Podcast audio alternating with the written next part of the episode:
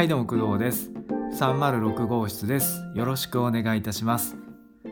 えー、今年の M1 グランプリちょっとすごかったですよね。あのまあ本戦決勝もそうですけども。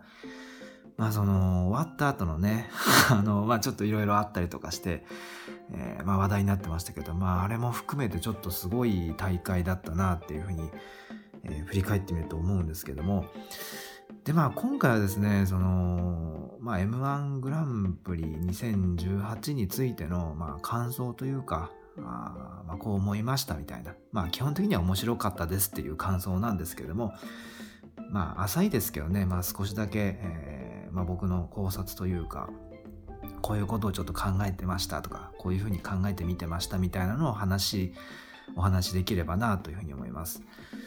でね、まあ、どっからちょっと手つけていこうかなっていうところなんですけども、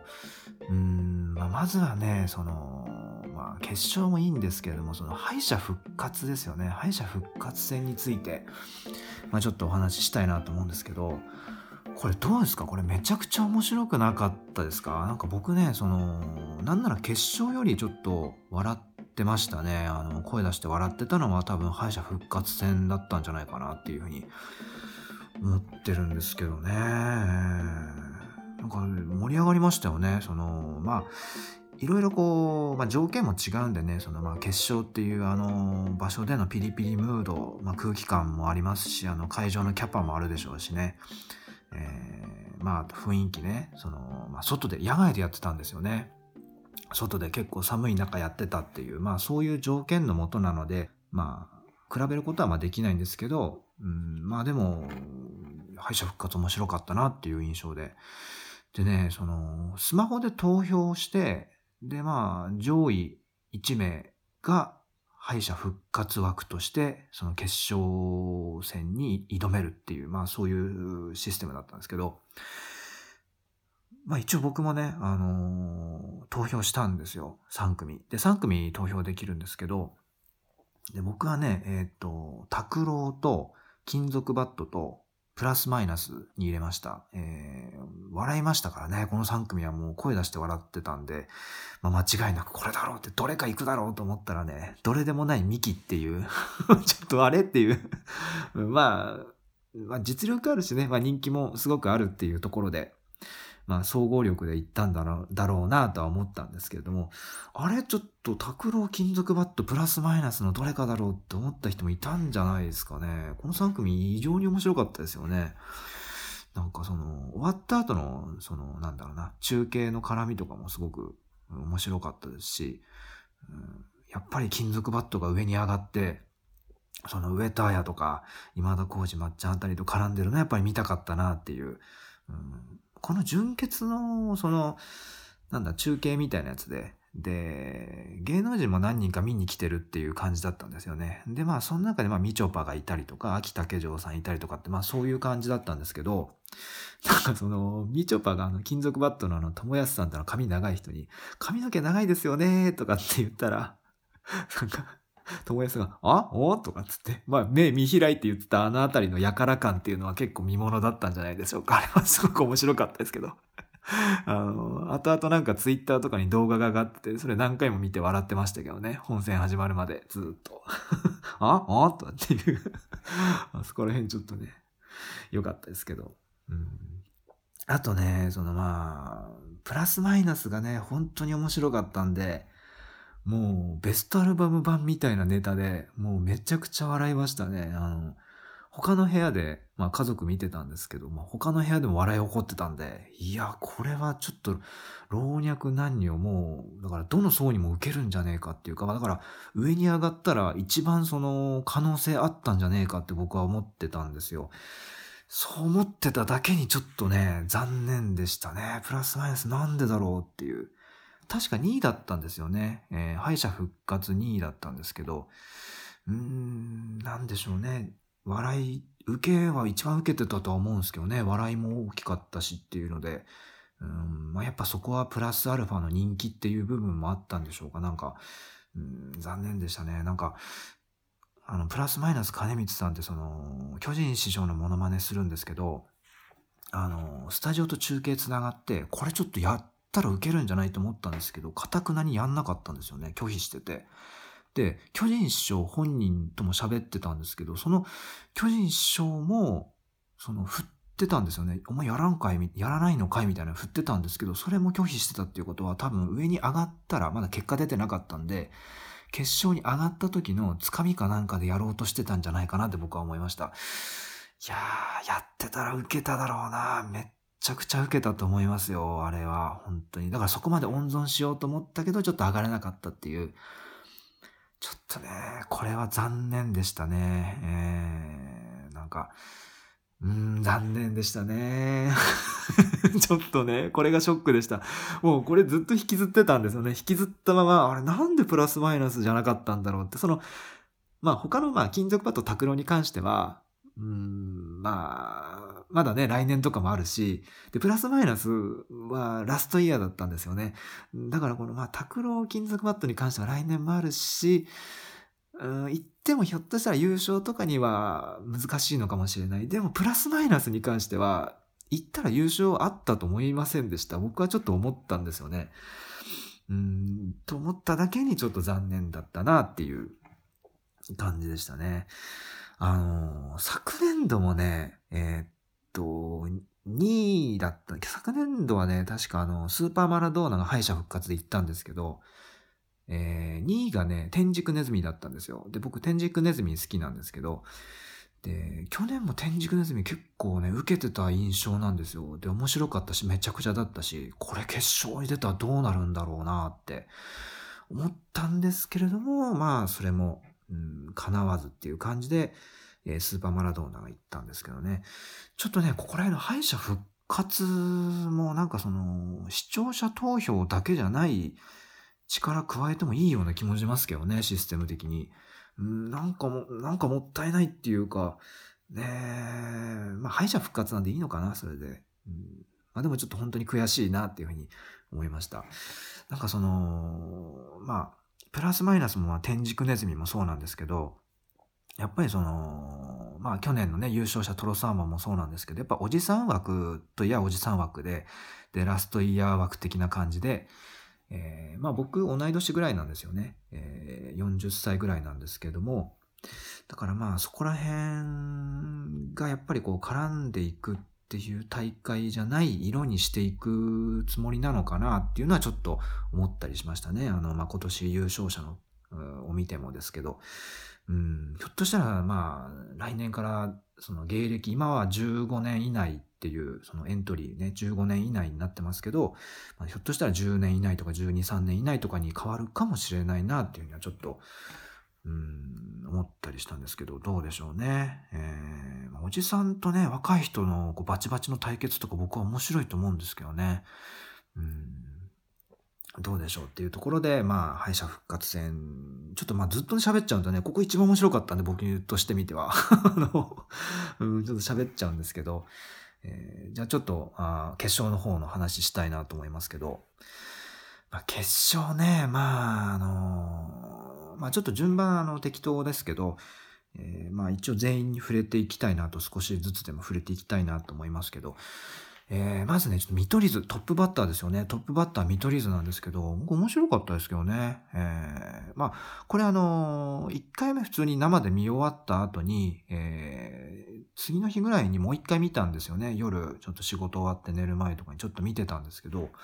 2回目の方がやっぱ面白いって感じましたね。えー、ってなるとひょっとしたらその、まあ、順番とかやっぱ大事なのかなっていうか、トップバッターっていう気持ちであれは生で見てたんで、ちょっとこっちも緊張してたっていうか、えー、そういうのも含まれてたのかなと思ったんですけど、まあ大会が終わってみて、まあその、まあ、フラなんなんとなくフラットな感じで見てみたら、ああ、すごい面白いなっていう、こう笑いどころっていうか、声出して笑うところもあったりとかして、うん、よかったと思うんですけどね。あの、まあ、頭おかしいよ。あたおかっていうね。あたおかでしたっていうね。ね面白かったですね。あたおかでした。頭おかしいと言いました。あたおかでしたっていう、ちょっとあの、ハイトーンで言うっていう、あれは、あれいいんじゃないですかね。あれ流行んねえかな。あれ面白かったですよね。頭おかしいよ、あたおかっていう風に変換するっていう、その、まあ、発想はちょっと僕にはなかったんで、ちょっとびっくりしましたけど、うん、あれすごい面白かったです。なんかあと、そうですね、まあ、審査員の方で、えー、っと、誰だろうな、えー、誰だったらな、多分白く、白く師匠だと思うんですけど、えー、なんか、その前半の掛け合いみたいなのがちょっと古いとかって言ってたんですけど、別に僕はそれはまり古いとはあまり思わなくて、えー、まあ、あれはその必要なやりとりであって、わざとそういうふうな古い感じというか、わかりやすくやってたんじゃないかなっていう、その後のまあ、伏線的な回収とかもあったんで、それ、えー、をしやすくするための、ああいうネタの作り方だったんじゃないかなと素人ながらにちょっと見てて思ったんですけど、うん、まあ多分志らく師匠も多分まあそこ盛り上げようと思って、その後のコメントでもまあ本当はそれで50点つけようと思ったんだけど、まあマルコ牧師でまあ70点以上になってみたいなくだりがあったんで、まあそれにつなげるためのまあ分かってるけどまあそう古いって言った方が盛り上がるかなみたいな感じで言ったのかもしれないですけど、うん。いや、僕はでも結構ね、えっ、と、2回目以降で見てみると、見取り図良かったんじゃないかなと思うんですけどね。うーん、あたおか、あたおかでしたっていいですよね。ちょっとどっかで使いたいですけど、使えない。まあ、使う場面あるのかなっていうか、うん、いや、すごく良、うん、かったなと思いました。でね、あと、ユニバース、ユニバースはちょっとあれですよね。あの、まあ、やっちゃったな感じですよね。なんか、あの、まあ、何回か前の配信で、まあ、僕はあの優勝予想、えー、っと、スーパーマラドーナとユニバースとか言ってて、で、結局は、あの、スーパーマラドーナにしてたんですけど、まあ、ユニバース、ねなんか、ネタとかはすごく面白いと思うんですけどね、構成とか、あの、言葉遊びみたいな感じで。持っていくのとか面白いし好きなんですけども、えー、まああれ序盤でね、ほんと序盤つかみでもう、川瀬名人噛んだっていうのがあれが、噛んだのはいいんですけど、多分噛んだ後の処理ですよね。あとその、もう完全にもう、なんか心が折れてたのがもう画面通しても見えてましたよね。もう目が泳ぐまでは行ってないかもしれないですけど。いや、あれはちょっとね、難しいところで、うん、なんか、しょっぱなのつかみあたりで、えっと、川瀬名人がヘドが出るわっていうくだりあったんですけど、そういうセリフがあったんですけど、そこが、やっぱその、心折れてる川瀬名人のあの所作を見て、あんまりこの笑いが起きてなかったっていうのがすごく、うん、原因だったんじゃないかなって思うんですけど、やっぱりその、あそこ、なんか、ユニバースってやっぱこう、最初のつかみから乗っていくような感じのタイプに見えるので、そうなってくるとやっぱりその、あそこの一発目のヘドが出るわが受けなくて、二発目の原ちゃんのヘドが出るわは受けてたんですけど、あの一発目が受けないっていうのはやっぱりその、遡っていくとその、噛んで心が折れた顔を出してたっていうのがちょっとあったのかなっていうふうに思って、うーん、確か最下位でしたっけ？えー、確か最下位ですよね。えー、最下位だったんですけど、うんちょっとそれ見て、あの、まあ、ちょっと何年か前の M1 グランプリのザ・パンチを思い出しましたけどね。チャッチャチャース、チャース、チャッチャチャースの、あれをなんかね、その、ちょっとね、前半気負いすぎて、なんかこうリズムが崩れたみたいな。今回のユニバースもそうですけど、ちょっとこう、噛んだことによってこうリズムが崩れていって、そのまあ、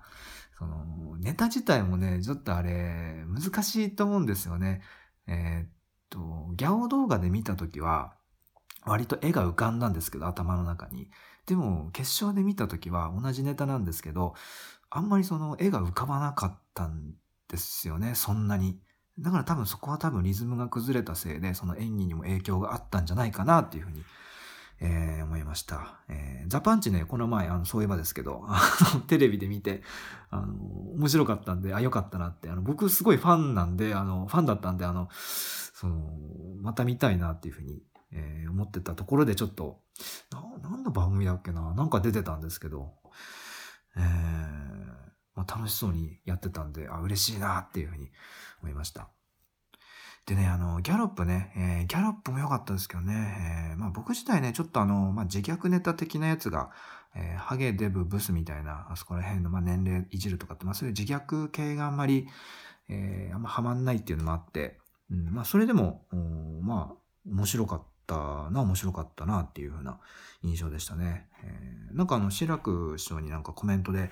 なんかお前のそのハゲ方面白くないみたいなこと言われてましたけど、えー、あそこあの、その林さんそれに対して、まあ、お前の丸メガネの方が滑ってるよぐらいに返したらよかったになっていう まあそんな余裕ないと思いますし あのとかね、思いますけど、あの、おじさんからおじさんへのアドバイスとして、あの なんか丸メガネいじってやればよかったなっていうふうに思いました。でね、あとまあ、かまいたちね。かまいたちもね、かまいたち面白かったですね。えー、一番面白いかったような感じもありますよね。えー、まあちょっと、ベクトル違いますけど、まあトム・ブラウンと並ぶ面白さっていうか トム・ブラウンはまた違うね、方向性で面白いんですけど、かまいたちも笑いましたね。あの、もうだって、まあ、この10組中で1組ぐらいですよね。多分、しゃべくり漫才、まあ、他にもいましたか？ちょっとわかんない。まあでも、しゃべくり漫才でずっとやってて、で、まあちゃんと絵も浮かびつつも、ね、やりとりがめちゃくちゃ面白いっていう。なんか序盤なんかね、その、割とありきたりな入りしたんで、あ、ありきたりと思ったら、それは実はあの、多分わざとで、もうあと4分間ずっとポイントカードの話してましたからね。あれはちょっとどうかしてんなと思って。あたおかだな、この人たちもと思って。ずーっとやってましたからね、ポイントカードが。もうなんかリアルなんですよね。異常にリアルで、多分もうこの人そういう人なんだろうなっていう感じで、異常にリアルで。もうね、面白かったですね。この人たちもかなりもう見てて、まあ、あたおかでしたって僕思いました。本当に。面白い。いやー、こうなってくると点数がちょっとあまり低かったんですよね。そんな高くなかったんで。っていうのは多分、まあ、順番とかあるのかなっていう、うん、かまいたちスーパーマラドーナあたりもま順番あるのかなっていうふうに思いましたね。見取り図もそうですけど。うん。いや、かまいたち面白かったですね。えー、あ、ちなみにあのね、えー、かまいたちはね、ちょっと TBS ラジオで、えっ、と、かまいたちのヘイタクシーっていう、あの、ラジオ番組やってるんですけど、これめちゃくちゃ面白いので、えー、30分ぐらいで、スタジオじゃないですよね。スタジオじゃなくて、ちょっとロケ的、ロケ的にちょっと外出て、まあ、一般の人とお話ししたりとかっていう、そういう感じなんですけど、なんか音もガサついててなんかいい感じです。あの、これすごくおすすめなので、えー、もしよかったっていう感じで。でね、あと、なんだな、どれいこうかな。ジャルジャルとかですかね。ジャルジャルはもう完璧ですよね。あの携帯のもう完、ああいうネタやる人たちのはいないかもしれないですけど、ああいう感じのはもう最終形態みたいな感じで、あの、いいなんかロジックの、をなんか見せつけられ、なんかそのなんで、その論を、そのこうですっていう感じのを見せつけてきたっていうか、あの、すごく説得力もあって、あの、まあ、方法だけじゃなくて、えー、なんて言うんだろうな、うん、そういう方法だけじゃなくて、まあその笑い、面白いっていう軸でもしっかりこう、受けてたっていうところがあ素晴らしいなって思いましたね。ただただ感心しましたね。ジャルジャルに関してはね。すげえと思って。で、後からなんかその、なんだっけな、なんかで聞いた、見たのかな、えー、反省会みたいなので見たんですけど、なんかその、ジャルジャル後藤さんのツッコミが、あの、アドリブだったっていう、うん、それもすげえなとか思って、タイミングがね、えー、アドリブで突っ込んでるっていう、このお客さんの反応を見てやってるっていうのも、まあ、すごいなっていう、ふうに思いました。うん。いや、良かったですよね。えー、これ確か志らく賞が99点っていう すごいすごい点数炸裂しましたけどね。あとね、まあ、スーパーマラドーナ面白かったですかね。僕は好きだし、好きでしたね。すごくネタ自体すごくあの、隙がなくて好きでしたね。これはすごいと思いましたけど。なんかまっちゃんは確か、なんか最高すぎひんかみたいなこと言ってましたけど、僕はそうかな、そうかなって思いましたけどね。うん。別に普通っていうかまあ、面白いネタだなと思って見てましたけど。うん。あとまあ、ミキとかもね、あの、まあ、面白いですけどね。僕でもね、ちょっと、ちょっとうるさいなっていう、まあ、まあ、テレビの音量のせいかもしれないけど、ちょっとうるさい感じましたね。少しだけ。うん。なんかあれも多分ずっと聞いてたりすると、見てたりすると気持ちよくなったりとかするのかもしれないですけど、うん。ちょっと僕の中ではあまりそうですね。そんなにめちゃくちゃハマったっていう感じではなかったかもしれないですね。えー、で、まあ、あと次、和牛とかね。和牛も良かったですね。和牛面白かったな。その、うん、なんか最初ね、まあ見ててやっぱりそのみんなも思ったと思うんですけど、あれスタートダッシュってか、あれつかみないなって思いませんでした？なんかその、つかみがあんまりその強めのつかみがなくて、ぬるっと入ってったんですよね。ぬるっと入ってって、徐々にこう、濃いめのグラデーションを奏でていくんですけど、まあこれがね、すごいもうこの人たちの実力があるからこそできる技って思いましたね。すごかったですね。あなんか、うん、まあ審査員誰かも言ってましたけど、その殺すみたいな、その強めのワードを言ってたんですけど、で、僕あの会場でね、えっと1回戦とか2回戦の M1 グランプリの漫才見てたんですけど、やっぱりね、その、まあ殺すとか、えー、まあ、結構きつい下ネタとかは、割とその受けないんですよ。っていうか結構引いちゃうんですよ、会場自体が。あの、女性客が多いっていうのもあるんですけど、結構引いちゃってるの見てたんで、その、この決勝の場で殺すみたいなワードを出しても別に引かない、むしろ笑いに変わるっていうのはすごいなっていうふうに思いました。さすがっていう感じで、もう僕が、僕みたいなやつがコメントするようなコンビじゃないなっていうふうに思いましたね。すごい、すごかったですね。うん。なんか、去年トロサーモン行きましたけど、うん、やっぱ和牛ってすげえなっていうふうにちょっと再確認しました。あと、まあ、トム・ブラウン。問題のトム・ブラウン。これ良かったですね。はい、ダメーっていうあ。めっちゃ笑いましたね。あれはもう子供も真似したいでしょう。僕も真似したいですかね。はい、ダメーとかね。えー、まあ、いろんなフレーズ出てきましたけどね。まあ、これ以外にもいっぱいありましたけども。ちょっと衝撃的ですよね。あれを、うん、M1 グランプリの舞台でかますっていうのは結構衝撃的でしたね。本当にめっちゃ笑いました。うん、で、意外とその、エミコ枠と思いきやもうそんなに怒られなかった。意外と怒られなかったっていうのがちょっとね、えー、なんかポイントだったんじゃないかなっていう、えー、思いました。うん、いや、良かったですね。えーえー、あとまあそうですね、霜降り、えー、今回の覇者ですね、霜降り明星ですけど、これね、僕正直言ってね、実はあんまりハマなかったんですね。あんまり笑ってなくて、えー、なんか、うん。で、いろいろ考えたんですよ。で、悩んだんですよ。何日も。で、仕事手につかなくて、あれ？と思って、俺もう古いのかな？とか、もう、おじさん、何 ?40 歳になったら、何？その若い人の笑い分かんなくなるのとかって思ったりとかいろいろ悩んだんですけど、うん、なんかね、でもその、なんて言うんだろうな。まあ若い人にはもちろん受けるネタではあると思うんですよね。あのなんか近いというか、あのなんて言うんだろうな。近いんですよ。若い人のやその、普段のそのリ、その、若い人の多分、なんて言うんだろうな、リアル、リアリティがあるんでしょうねっていうところも、プラス、あとまあネタの秀逸さ、プラス、えー、まあいろいろ、まああると思うんですけど、えー、説明しづらいな、えー、なんとなくね、その僕、その、まあ僕がおじさんだから理解できなくて笑えなかったのかなと思ったんですけど、でもまあ、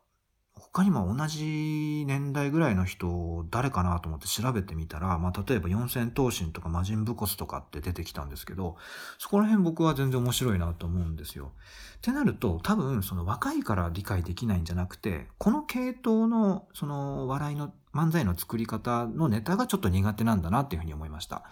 えー、多分まあ、年代じゃなくてその系統の漫才なんの、えー、種類がちょっと苦手だっていうことで、えー、なんとか落ち着いたんですけど、うん、ここね、やっぱりこう、うん、びっくりしたっていうのもあるんですかね。まあいろんな、えー、感情があってですね、本当に仕事が手につかなかったんで、え、ちょっとまあ説明ここ難しくてしづらいんですけれども、えー、まあでも大会の意向としては、え、大会のまあ、えっ、ー、と前々回僕があの一人で、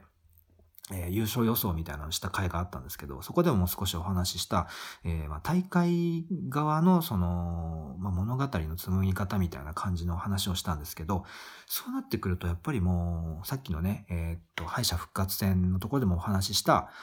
えー、なんだろうな、おじさん組いるじゃないですか。えー、プラスマイナスとか天竺ネズミとかっていうのがやっぱ上がれなかった。で、ここは上がったのは、えー、ミキっていう、まあ割と若めのっていう人たちっていう。まあこういうのにも少し関係してくるのかなっていうふうに思ったんですよね。えー、まあ M1 グランプリのまあその毛色っていうか色をやっぱりその、うん、おじさん、めちゃくちゃ面白い、うまいおじさんがいるっていうよりも、えー、若い人たちが、あ頑張ってる大会みたいな感じにも、えー、していきたい雰囲気も少し感じるなっていうのがまあ正直なところで。まあそれは飛び越してまあ霜降りは多分あのうまかったりとかしたんだと思いますけど、うーん、まあ、だからその、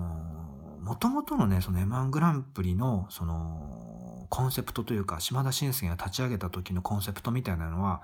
えー、その芸人、芸人をね、その辞めるきっかけを与えるみたいなことを言ってたんですよ、紳介さんがね。言っていて。で、まあ、そこ、そのためにまあ10年間、その10年間やってもダメなら辞めろ、そのための M1 グランプリ、これに参加して優勝できないとか爪痕残せないなら辞めるべきだっていうような提案をした大会でもあるんですよね。だけど、多分今もう時代が変わってしまっているので、えー、そういうコンセプトは今の大会と、あとまあ、そうですね、えー、今の空気感とはちょっと合わないのかなっていうところで、ひょっとしたら今のコンセプトはその芸人を辞めるきっかけを与えるっていうことから、うん、まあその、まあ夢を追う若者みたいなそういうような、ちょっとぼんやりしてますけど、まあそういう感じの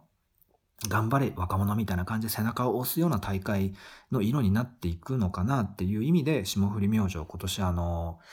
そうですね、平成最後の、まあ、M1 グランプリとして、まあ、じゃあふたふさわしいのかなっていうふうに、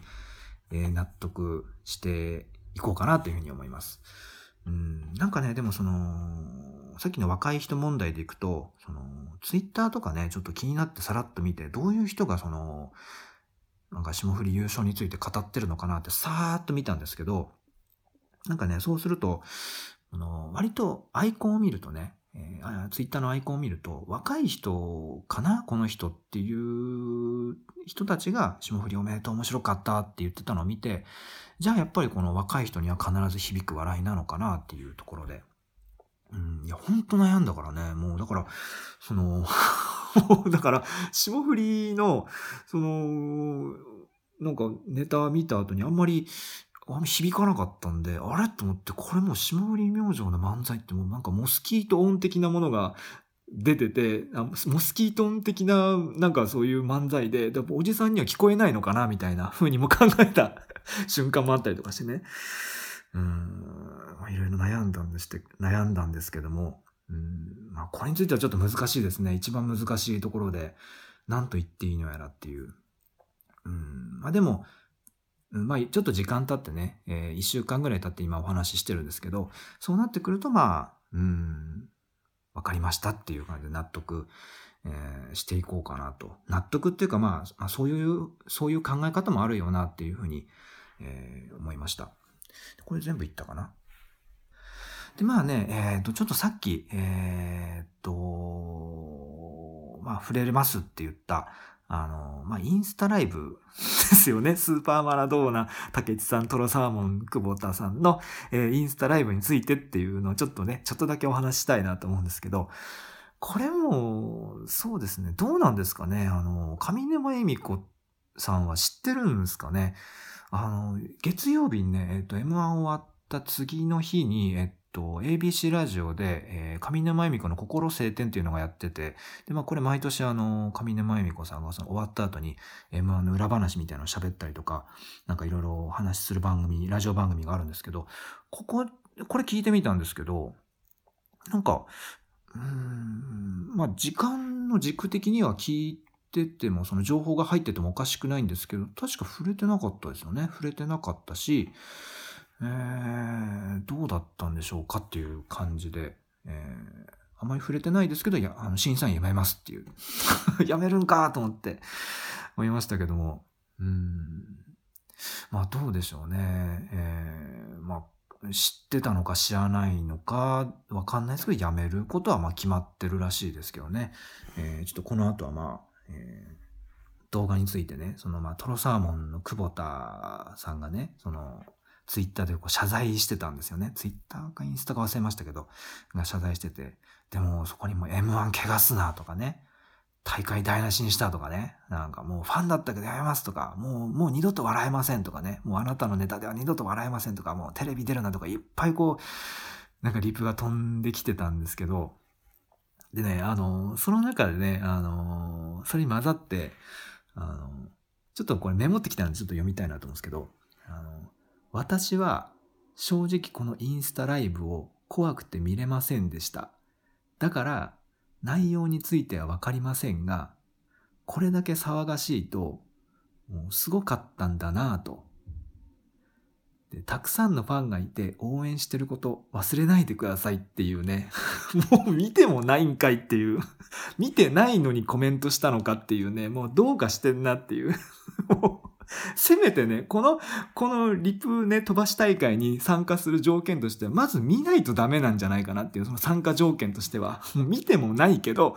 こういうのあったんだってふんわり聞いて、まあ、この人に関しては、そのまあ、ディスってるというか、その、まあ、悪いことは言ってないんですけど、応援してますみたいな。こと忘れないでくださいみたいなことを言ってるんですけど、うん、にしても見てないのかっていうのがあったりとかして、えー、なんかこの騒動のなんか大きさを感じましたね、これを見て。なんか見てない人すら、でも、そのコメントしてしまうほどの騒動だったっていう。うんまあでもこれも根本言うとなやっぱよくね、そのなんか会ったこともない知りもしない人にね、そのなんかいい人みたいなことを決めつけて、なんかその、なんかねそれでまあその人、そんな人だと思いませんでしたっていう、まあそこっちの物語を勝手に押し付けてるわけですから、まあそれもちょっとね、どうかしてるなっていうか、まあこれに関してもあたおか、あたおかでしたって思いましたけどね、僕は。どうかしてるなってはちょっと思いましたけど。うん、なんかね、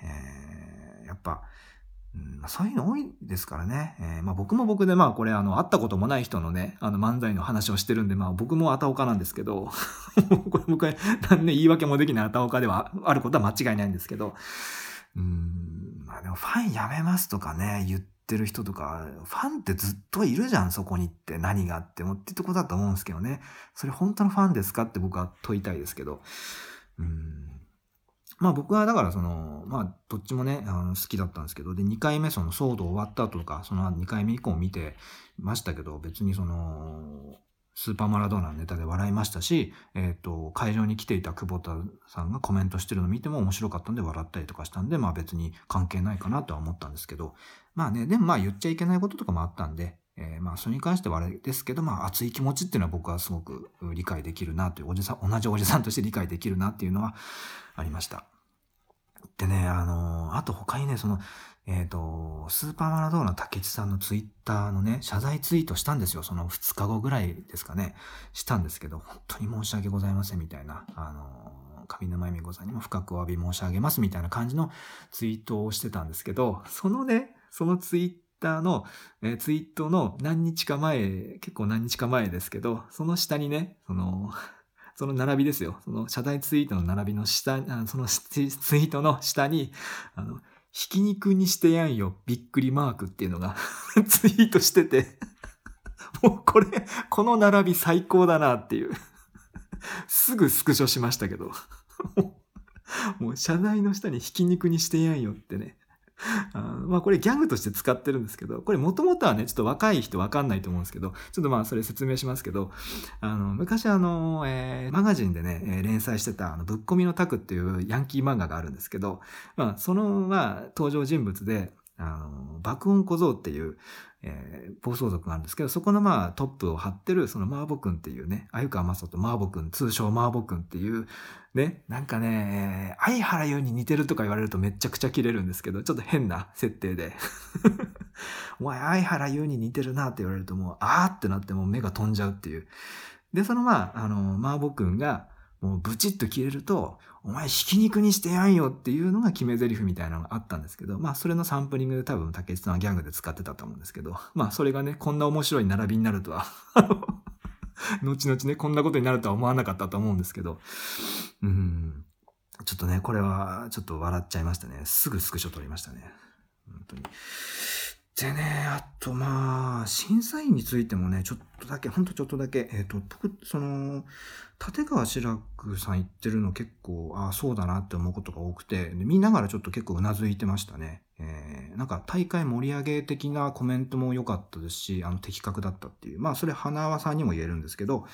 ここ二人良かったなっていうふうに思いました。僕、審査員良かったと思うんですけどね。点数の付け方とかも。なんかみんなブーブー言ってますけど、僕はいいなと思いました。でね、えー、っと、あとね、その、まあ、大会ですよね。掃除で大会についてなんですけど、やっぱりね、さっきも言ったんですけど、やっぱりその、色が変わってきましたよね。初年度からもう十何年もやってる大会なので、どんどんこう大会の色も変わっていくっていうのは仕方ないっていうか時代の流れもあるんで、えーまあ変わっていくんだと思うんですけど、その漫才の賞レースといえども、やっぱり漫才の、えー、大会というよりはもうテレビ番組なんですよね。ってなってくると、その関わってくる人ですよね。そのお金を出してテレビを作っているそのスポンサーであったりとか、あの、テレビ局であったりとか、で、一番大事なまあ視聴率とかね。まあこれがなければ、その M1 グランプリ終わってしまうっていうこともあるので、ってなってくると、やっぱりそのおのずとそのさっき言ってた審査員とかも、あ盛り上げざるを得ないっていうところですよね。えー、で、まあみんな現役の人たちなんで、まあ面白いじゃないですか。なので、まあ、それでも大会盛り上げていくっていうところでもう単なる賞レース大会みたいなあのピリピリムード、あの島田紳介がいた時のあのピリピリムードはもうあんまりなくなってきてるというか、で、去年特に感じたんですけど、めっちゃお客さん笑うなと思ったんですよね。うん、っていうのもまあ要因というか、まあ時代の空気感かなっていうふうに思いました。うん、だって、あの、初年度とか、最初何年かっていうかもう島田紳介がいた時の M1 すごかったですからね。もうなんかコメント振られて拒否したりとか、もういいいいみたいな感じで拒否したりとか、もう、すごかったんですよね、空気感が。うん。なんかね、あのー、ちょっと誰、ちょっとね、誰かのラジオかはちょっと忘れちゃったんですけど、あの、芸人さんが言ってて、その、会場で見てたんですって、えー、な初年度か2年度か忘れ、2年目か忘れましたけど、賞レース大会といえども、まあこれは番組なんで、やっぱ盛り上げなきゃいけないと思って、で、まあその、前説的に芸人さんが出てきて、会場をわーっと盛り上げるんですって。はい、どうもって、こうしたら拍手してくださいみたいに、うわーとかって盛り上げてって、で、会場が結構温まった状態で、じゃあそれでは収録本番始めます。どうぞっつって、審査員はこちらの方ですってこう順番に出てきて紹介されていって、で、最後に、それでは審査員長、島田紳介さんです。どうぞってわーって出てきた瞬間に、もうゼロになるんですって。もう今まで積み上げてきた。もうあったかい空気がもう、はい、ゼロっていう感じになるらしくて。もうすごいなっていう。ではもうあれ一回一回リセットされるイメージじゃないですか、もう。もうなんか、ねえ、いや、あれはちょっと見てて、ちょっとこっちも緊張しちゃうっていうか、っていうのがやっぱりもう時代に合ってないのかもしれないなっていうふうに思いました。うん。だって、もうね、そういえばあのー、なんだ、控室から、その、舞台に上がっていく瞬間とかもまあカメラ捉えてるんですけど、で、控室出るときに、その出ていくコンビが、まだこう、これからのコンビ、座ってるコンビとハイタッチしながら出てったんですよ。確か、見取り図あたりがね、あの、ハイタッチして頑張ってみたいな感じがあって、もうこれってもうなんか昔なかったんじゃないかな、この流れっていう風に感じましたね。あれ、こういうのあったっけな？もっとなんかその、殺伐としてたイメージだけどな、っていう風に、うん、思いましたね。うん。でね、あとまあ、その、まあ、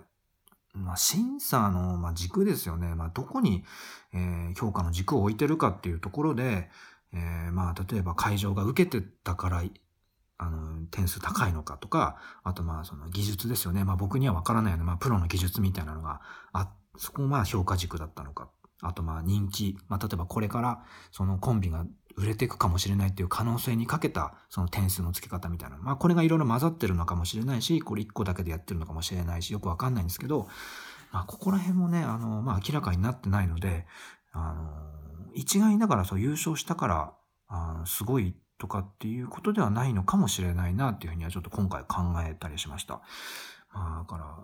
ら、な、何をなどういう軸でどういう角度で見てるのかなっていうのはすごく大事で、そこはね、なんかざっくりしてて、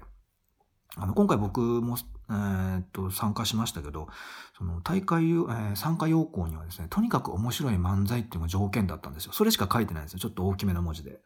だから、だからどういう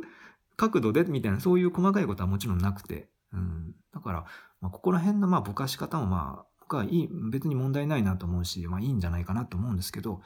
えー、なんかその知りたい人もいると思うなっていうのは一つあると思うんですよね。えー、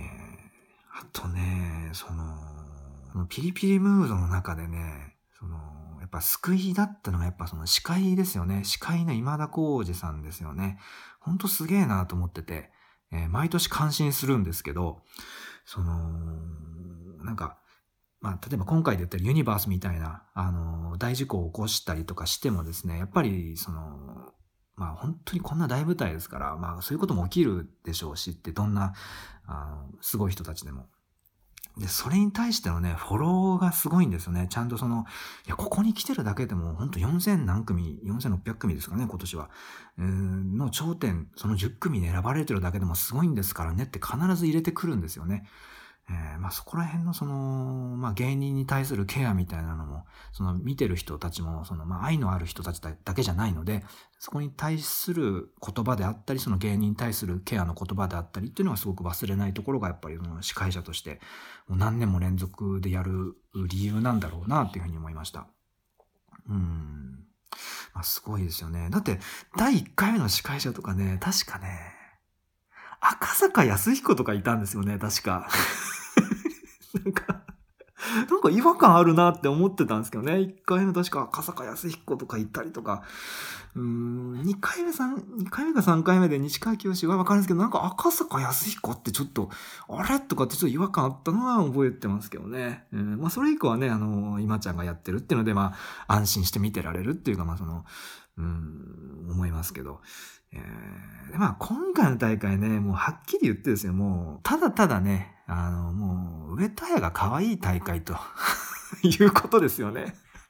もう、ただただ上戸彩が可愛い大会。あと、可愛いで言ったら、あの、スーパーマラドーナの田中さんですよね。てってれーですよね。